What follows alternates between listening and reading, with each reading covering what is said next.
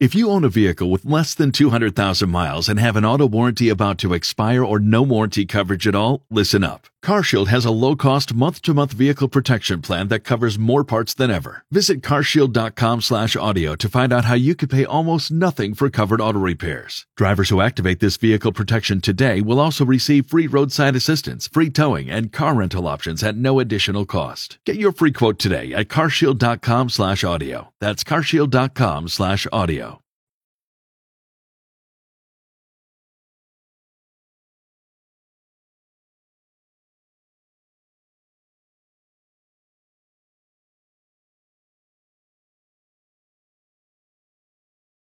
Hey, huddle up around us. This is 94.1 San Antonio Sports Star. He's RJ Ochoa, the managing editor of Blogging the Boys. I am Rob Thompson. My new title today is Professor in Chief, but uh, I'm just a lowly radio host sitting on Media Row. Uh, always brought to you by AA Best Bell Bonds, uh, Synergenics, and Southern Recipe Small Batch Pork Rinds. We are honored, and I do mean honored, but we are joined by Kalyn Kahler. You know her from The Athletic great pieces throughout the league, and a genuine honor to finally meet you face to face. Been reading your stuff for a while. Thanks, guys. Nice to meet you. I'm Thanks for coming by. Happy Super Bowl week. What is um, the best thing you've had to eat so far? Oh my gosh, uh, I really haven't had any meals out yet Okay. or at any restaurants. Okay. So you're catching me literally just having free meals so far. So the best free meal that I've had was media night last night. It was actually pretty good. They had a good like tacos, carnitas, um, spread. Did you have a tortilla. plantain?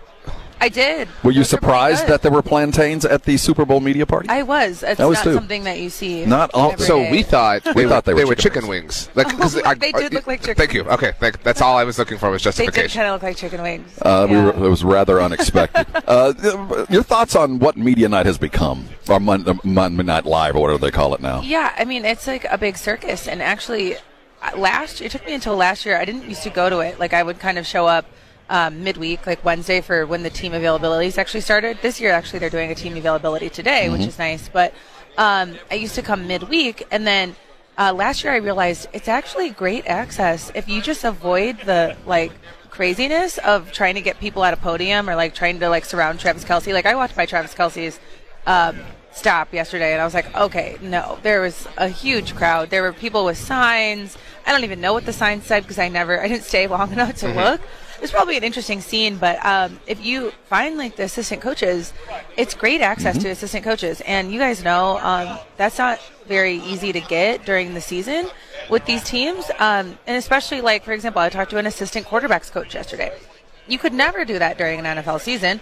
Maybe if you make a special request to the team, they might let you, but most of them won't because they'd be like, "Yeah, we just don't make these guys available. Right. They're not required to." So if you avoid the, you know, Blue Man Group, walk, Blue Man Group is walking around. You know, that was I, honestly, I just find that really annoying because I'm like, I'm trying to do a job Right, here, right. but like, it's Super Bowl week. I understand this is entertainment. It, it's fine, but if you avoid all of that, you can actually have some really productive conversations with people that are less popular. It's weird how everything's kind of hiding in plain sight. To Yeah. your point, like the Blue Man Group is like camouflage uh, Yeah. for the like po- easy points of accessibility. So when you write a story, I imagine because it takes me a long time to read them and process them Yeah. because they're incredible. but I imagine it takes like Sorry about that. Oh, I- it's no, a, it's the a good long thing. form piece is Uh, an art form. Yeah, yeah. yeah. I imagine it takes months on end, and I imagine you've got notebooks, and th- I just envision this just kind of um, the it's always sunny meme, like kind of processing and processing, Yeah. cross referencing, and things like that. So. Like a night like Monday night, do you go into it saying like, okay, I have an hour and I want to Yeah. talk to like X, Y, and Z, and th- it's a little bit different than maybe like a, a standard conversation that you could have on the phone or whatever. Like, Yeah. it must be a little different level of pressure on you. Yeah, the, I spent my whole plane ride yesterday, which was like I'm from Chicago, so it was almost four hours. Um, I spent the whole plane ride like getting my notebook out, writing down exactly who I was trying to find, what I needed to ask them, trying to be as organized as possible. But I have this terrible habit where I start interviewing someone and I don't look at my notes. so then later, I'm like, why did I write all this down? I mean, it helps to write it down, I think, because it gets it in your memory. But there'll be at least like two or three questions that I completely forgot to ask, and then I'm like, gosh, dang it, like. And I get really mad at myself. But yeah, I spent the whole plane ride like plotting out what I was going to do and my plan. And I was really mostly working on a Niners thing, so I didn't really have like a very detailed plan for the Chiefs. I was just kind of like, let's just float around and like Sure. see who's available. But yeah, the hardest part is like identifying these guys because like the coaches, they had a bunch of stools set up that they were, I think, supposed to make it to, but it was on the whole other mm-hmm. side. So then they would have to had walk all the way around and like people were stopping them before they got there, and so you really just had to be like, okay, and they're not wearing anything. Like they're just Right. wearing. And the Super Bowl sweats this year are like Thank you. Drab and Yeah. dull. They're They're they're, Costco great. Kirkland brand. That's all they are. Yeah, it's really a weird fashion choice, and so they were. I thought they were very hard to find Mm-hmm. in the crowd of people because there was no colors. and they they at least gave us a. Uh, a roster with numbers, but no one had numbers on last night. So they had some pictures in the dark to stumble around when we were getting them. And I noticed last Yeah. night, of course, you know, the media throng, Kansas City and, you know, Mahomes and Kelce and all that kind of stuff. Obviously the draw was there and they were the first coming in for the night and the crowds were huge. Once they dispersed in the way that the uh, opening night goes, the, the, the Chiefs came out, they leave, and then the teams themselves kind of gather together for kind of a mutual presser Yeah. while the fans wait, and then the 49ers come in an hour later. So now we're about three and a half hours in by the time the 49ers arrived. And a lot of people had already left. Mm-hmm. The 49ers seemed to be caught in the, the draft of the Kansas City juggernaut. And I, I said you, you said you were writing a story on the 49ers. How, how is, th- is this a good thing for the 49ers right now? Because they're the second thought. They're the second act. They're the closing act. You know, we talk about Reid first, and then we go to Kyle if he's free or, or available kind of stuff. Is that beneficial to them? Are they looking at it that way? Yeah, I think they are, and like I think in sports we love underdog stories, and it's weird to call the Niners an underdog Right. because they're really not by any any sense of the word. They are a stacked team, and they've had success consistently over the last you know over Shanahan's tenure. They're really they've they've barely had a down year, but you know Brock Purdy is an underdog. Like he is the underdog. So I think. um you know, I think they probably are looking at it that way because the Chiefs are here to defend their title. The the Niners, I mean, they do. You can't say they have nothing to lose because they have a lot to lose. Like they want to win that game. They've lost to the Chiefs once before, 2020. Um, so they don't want to be in that position again. But I do think you're right about that sense of like they. Brock Purdy is the definition of underdog. This is a Mr. Irrelevant. If he won a Super Bowl, that would be a really cool storyline. And I know that he infuriates a lot of people with his style of play and you know the way that he, he can just scramble very slowly for a first down, and it's like he's the complete opposite, really, of what Patrick Mahomes is. Um, but you know, he's here, and I think that's a testament to what Kyle Shanahan has built and um, what they're doing there on offense and, and on defense as well. They're really strong. So I think it's going to be really. I think it's going to be a really it's a really different matchup than 2020, and I think it's going to be really interesting. So you mentioned you have a Niners story, and I want to get there. But something like the Brock Purdy of it all, and he there's a lot of discourse. I mean, that's Yeah. putting it lightly. Um, is that does that, is that like too low hanging fruit for you? You know, like it's oh, it's Mr. Irrelevant. It's like obvious, it's yeah. it's it's Yeah. just been talked about like ad nauseum, and it, it's remarkable, but it is kind of old at this point. Yeah, I mean, I don't know. I'm I haven't written like specifically about Brock yet, and I don't know what I'll be writing out of the Super Bowl, so that'll be um, sort of in in development. Um, but I do think it's always an interesting storyline. I mean, he wasn't here for the Niners the last Right. time they were in this game, so as far as the Super Bowl goes, like he is new, Sure. and and honestly, he hasn't been starting for that long. He started what four games last year? Yeah, well, and then Just they, at the and he didn't even lose one Right. until the, Right. the title game when until he was knocked got out. hurt. And so, um, you know, he was brand new on the scene last year, and it feels like he's been around for a lot longer at this point. But he's really, he still is actually a very new figure. And, you know, the way he dresses, the way I think he shares an apartment with um, a Right. teammate, like all of that is like very like low key and kind of endearing. And so I do think he probably will end up. If it wasn't for Travis Kelce, I think Brock would probably be like the sweetheart of the Super Sure. Bowl. She is Caitlin Kahler, senior writer with The Athletic, and you're talking about the 49ers and, and uh, the Kyle Shanahan and the lineage, the Shanahan family. I mean, the Shanahan name in the NFL's been around for a while, and, you know, he was brought up in the as a coach and coaching coaches and doing all that kind of stuff. Uh, and your work with Kyle Shanahan, tell us about how he manages his team. Yeah, so the connection with Mike is really interesting because Kyle, as a head coach, has obviously taken a lot from his dad, and Mike has a lot of coaches that have come out of his tree, and now Kyle has his own tree with Robert Saleh in New York, Mike McDaniel um, with the Dolphins, um, and uh, now Houston, DeMeco Ryans. Um, so it's really interesting to see this tree kind of spread, and we know their offense. We know, you know, the wide zone run game, like West Coast offense. We know that like Shanahan style of offense that originated with Bill Walsh way back when um, with the Niners. But the interesting thing that I'm writing about that has been sort of written about, just like in a couple sentences here and there, it, it appears in stories. And I actually got the idea from a Jets story about the Jets quarterback room. The lead of the story was Robert Saleh was in his own office his personal office, and he had a screen in front of him, and he was able to listen to the quarterback's meeting room. And the quarterbacks weren't even like in an official meeting; they were like chatting after Sure. a meeting. And he was listening in on their like post-meeting chat, which also did still happen to be about football. So it wasn't like it didn't seem very invasive. But I read that and I was like, that's really weird. like, It's can, like, can you imagine your bosses like having a camera in your office at all times? I mean, I guess radio is live, so you know they're listening. but we're looking for the red light You to know- make sure it's off. yeah, but like when you're not on the air, they're like listening in all Right. the time. And so I asked someone, okay, how did how did Robert get this idea? And they're like, oh, it came from Kyle. And then I'm like, well, where did Kyle get the idea? It came from Mike. Mike was doing this in Denver in the 90s, which is crazy because like I'm like, how did that technology exist? But it was kind of like a CCTV, mm-hmm. like security camera type of thing. And he could pick between the audio of the different rooms. And so I'm like, all right, I need to just t- talk to people who've coached with him see if they think it's weird. Because we think it's weird but it turns out most people who have coached for a shanahan mike or kyle are very into this. Like they're like yeah we just assume we're always or who have played for them. They just assume they're always being recorded. Um, a couple players last night did say like trent williams was like he's always listening. It's kind of like being on big brother. And so that is that is part of it. Like you have to know like you're always getting watched whatever you say is going to be heard. But um, you know people most the majority of them find it to be helpful because especially the coaches because they're like we can self scout after the season. They can watch things back. And then there's a bunch of anecdotes in my story about like mike jumping into a meeting Sure. that people were having to fix something in real time. Um, jon embree who is the assistant head coach and tight ends coach now in miami he told a story in washington where him and kyle were arguing about how they should block uh, the backside of a run and Kyle ended up agreeing with him. And then 30 seconds later, because Kyle was the offensive coordinator at the time, 30 seconds later, Mike comes bursting into the room and he's like, No, no, we're not doing it this way. We're not doing it this way. And John was like, Whoa, okay. so things like that are happening. And then, like, Brandon Allen, the third string quarterback with the Niners. So I didn't get to ask Brock about this I was not going to fight the crowd in front sure. of him.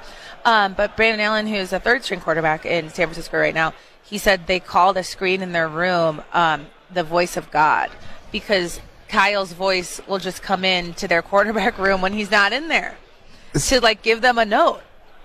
I- there's so many issues I have with it, but you can't argue with success. And if I people know. are walking away with it going, it's no big deal, I, I, I give it a little bit more credence. But my first thought is, you're doing what to win? Yeah. And then what about the players and the union side of this? There's some issues in here that I think.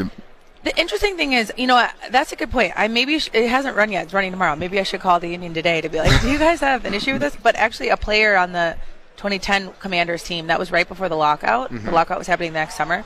Um, he told me that they did have an NFLPA meeting and they they're able to. This is I, I should have said this earlier. They with Mike and with Kyle because now Kyle is doing it on Zoom, so you can mute the Zoom Interesting. if you want to. You can mute it. You have like the coaches have the control of that if they want to. And Mike, before Zoom days, he had a light switch on the wall, Right, okay. where you could turn the audio off. So there's some- or you could turn the dial down. Yeah. So when the NFLPA came in to have this meeting with the players. They were like, all right, we got to make sure like we're not being recorded here, so that the coaches don't have an influence. So there is a little bit of like free choice there, but like you know, some coaches told me like, oh, I never bother. I just you know, it's fine. I'm just astounded that Kyle, who has a number of responsibilities, has the time. Like I, I, know. I, don't have time to listen to like every podcast I want to listen I to. know. You know, like how can he focus while listening? And how can does he have a schedule of like you know when he jumps in here or there, whatever? Like that in and of itself is fascinating. So it's like it's hard to understand because the head coaches will say that it makes them more efficient. Because I, I didn't actually talk to Kyle for the story, but I did talk to Gary Kubiak, who coached for Mike, coached with Kyle. Um, co- actually, Kyle coached under him in Houston when Right. he became a head coach. And Gary said that he took this and he did sort of like a light version of it, where he just had it in his three big meeting rooms for special teams, defense, and that offense. makes sense. And so, because those are like the meetings, you can't be in all three of those. Usually on an NFL schedule, they're all happening at the same time. So you can't go to all three of those meetings as a head coach, so you can listen to all three at the same time Sure. and chime in. So that part makes sense. But yeah, I don't know how you would have time to like go through everything. Um, so I think they multitask. Like I think the coach is in his office and he's doing whatever like head coaching things he needs to get done. He's got you know, it's like listening to a podcast while you're working. It's sort of similar to that. So yeah, but it is like crazy because That's then I talked to I talked to um I just asked Norv Turner who has head coached in like three different teams. I just asked him, hey, "Do you ever do this?" And he was like, "No, I was way too busy to be doing that." So you'll hear like the same different arguments from different people, and when you talk to coaches, you know, outside of the Shanahan tree, just presenting them with this idea, they're like, "That's weird." Like you Right. know, the people on the outside think it's weird, but I will say with COVID, um, 2020, the COVID protocol, a lot of the meetings had to be held. If you couldn't like physically distance, you put everything virtually. Mm-hmm. And so a lot of coaches were joining into each other's meetings on Zoom. So I think that um, technology, Like uh, accelerated this yeah, whole. Yeah, sure. it was like the next evolution of what Kyle and Mike had already been doing, and now I think more. I think you'll find coaches outside of the Shanahan tree who do this now because of COVID and the Zoom. Mm-hmm. Yeah, there is a little bit more comfortability of having a camera and a microphone on in a random place. I think we're more accustomed to. But it, the idea that the forward-thinking Shanahan is doing that that seems so relative to constraining old school ideas. Of, You'll do how I coach, as I coach. I'm going to listen to you, coach. Sounds really interesting, progressive, not progressive for what I believe to be a very progressive coach. Yeah, and and I think too, like I asked players if they noticed a difference, like if they when they played somewhere else that didn't do this. And um, Logan Paulsen, who is a tight end for Kyle and Mike, he um, was in San Francisco for fi- Kyle's first year, and then he had played in Washington for Mike. He said when he played at other, he played for like three other teams that had were outside the Shanahan tree, and he said he noticed like right away, like things were not consistent. Like he'd be in a um, a meeting with the offensive line coach and he would explain something but like not fully explain it and then the offensive coordinator who wasn't in the meeting didn't know that that meeting hadn't gone well and then he's retreading the same Sure. stuff but it hadn't gone well and so no one's understanding things and so like the details aren't lining up and so as weird and like surveillancy as Mm-hmm. it is and it does there are people who are rubbed the wrong way by it Sure. but majority of them are like this is fine but it does the end result is that you can make sure that everyone is saying the same thing which can be a problem on coaching staffs it makes sense how his staff would be so prominent and everyone's well organized and ready and equipped for opportunities that come their way. Um, you've written extensively about a lot of things, including the Cowboys analytics staff. And that's a weird topic in my world because Mike McCarthy is such a polarizing figure, Yeah. especially when it comes to analytics because people remember his opening press conference and, you know, it just conversations go sideways. I don't think people regard the Cowboys as an analytically forward organization. Um, people just kind of view them as as the Cowboys of it all. Um, I don't really have a question as, as much Yeah. as I'm just curious for your Yeah. kind of 30,000 foot thoughts on them. Yeah, well, I wrote that story because um, you're right. Like Mike is very polarizing, and it's particularly when it comes to his clock management, Right. and which is a branch of analytics. It's like weird. Defining analytics is really impossible. It's like it's like seven different things, Sure. but like clock management is one of those things that falls into the bucket of it. And so um, they. I wrote this story because I noticed they had really expanded their analytics staff this summer. They had gotten rid of the, Tom Robinson, who was previously in charge for like 20 years of their analytics, and they had a couple consultants who like worked under him, and I think like maybe one staffer, and so all of those people had left. Some of them left because they wanted to. Right. Some of them um, they moved on from, and so they replaced them with a team with John Park, who's now the director of analytics there, and he came from Indianapolis, and he was able to hire, I think, four people mm-hmm. under him. So they have like a five-person staff now, which puts them on the high end of analytics staffs in the NFL. Comparatively, like baseball teams have like forty, but for football, that's a lot. This, this is still the Stone Age. I mean, yeah. right. Having five is a pretty good number. So I wanted to see if like when I wrote it mid-season, I was like, what what I was trying to figure out what the impact of this analytics staff is Mm-hmm. was on the team, and it's really hard to tell mid-season. You almost need like five years to be like. This is what they've done, right? And like the Cowboys have drafted well, Mm-hmm. so they're just probably just going to add to the efficiency with their drafting. But I wanted to know in game, like what was going on, and so essentially my conclusion you know, was that Mike, I mean, this is, I'm on a tangent now, but Mike getting rid of Kellen Moore and being like, we're going to run the ball more, but then he actually just passed more than Kellen had actually. And so it, it seemed like that was a good thing during the season when they were having success. And I actually thought that might be the analytics staff's influence because they were passing on early downs more than they had Right. um, with Kellen Moore, which is a sign of anal- an analytics influence um, when you pass on early downs. So I was like, oh, that might be something. They were using motion more than they Right. had before, um, which also is just a very like analytically sound thing for an offense. Like use motion shows you what the defense is doing. That is like something you can do to have success. So there were a couple areas where like I felt like that was possibly the analytics influence. But my larger question was like, is this going to be the year that Mike finally figures it out and like the Cowboys are going to go farther than they Sure. have? And honestly, I don't know that that last game says anything about. No, it didn't offer. It didn't offer an opportunity to evaluate that. To your point, Right. And I so I was hoping it would be a close game. It would come down to some 2-minute decisions and uh, you know, but it, I mean, there's nothing. I, I don't even. I haven't even rewatched that game because I'm just like I don't even know what there is to see here. Like this is it, it, I mean, I'm with you, and it's it, it was so out of character, out of Yeah. you know, out of the box for what they'd been, and defied everything about who they had been. To your point, that you know, I always thought McCarthy's run the ball comment was taken a little out of context Yeah. because of how polarizing he is. Yeah.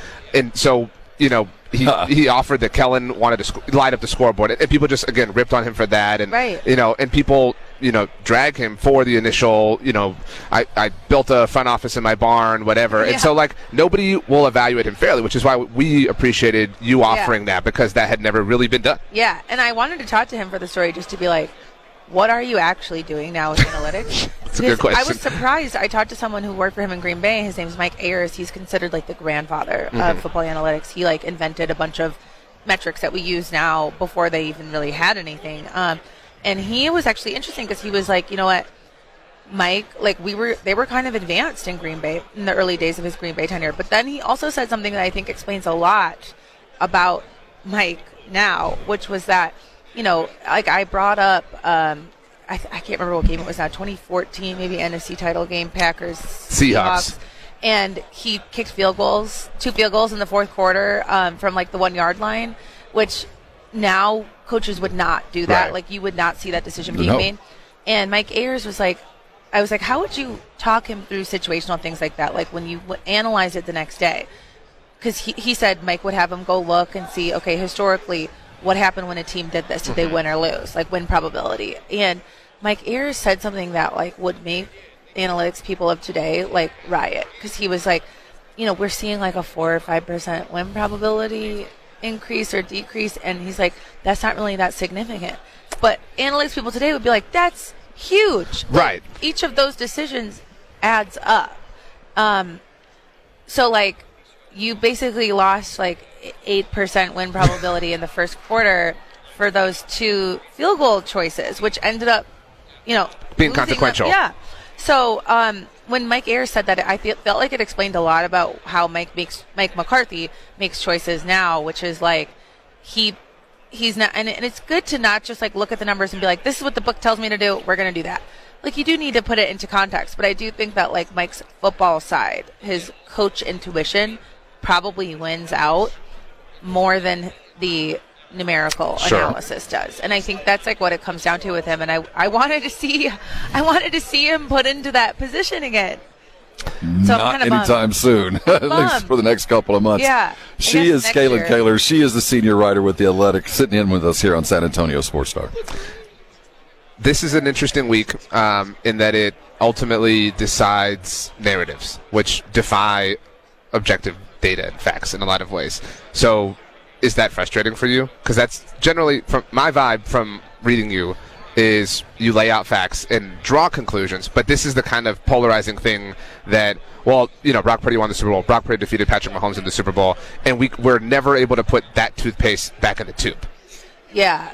Yeah. Um I don't know. I mean, this is a tough I think covering a Super Bowl is just hard in Right. general because there's very few things that you can write that are interesting and different. Or that, Like- or that aren't being told simultaneously. yeah, right. because you're right. It is like just a whole week of narratives and like um, those can be fun and interesting. And like I just think about like last year's Super Bowl, Kevin Clark wrote something for the Ringer that was like just about Patrick Mahomes being great, and like that's not a unique idea, but it was really good. And I was like, oh, how did he do that? Like, how did he pull that off? That was like really, and I I don't even know how to describe what he did exactly, but like he just sort of like you know, went into like, you know, how Mahomes had battled through that ankle injury, which is really impressive.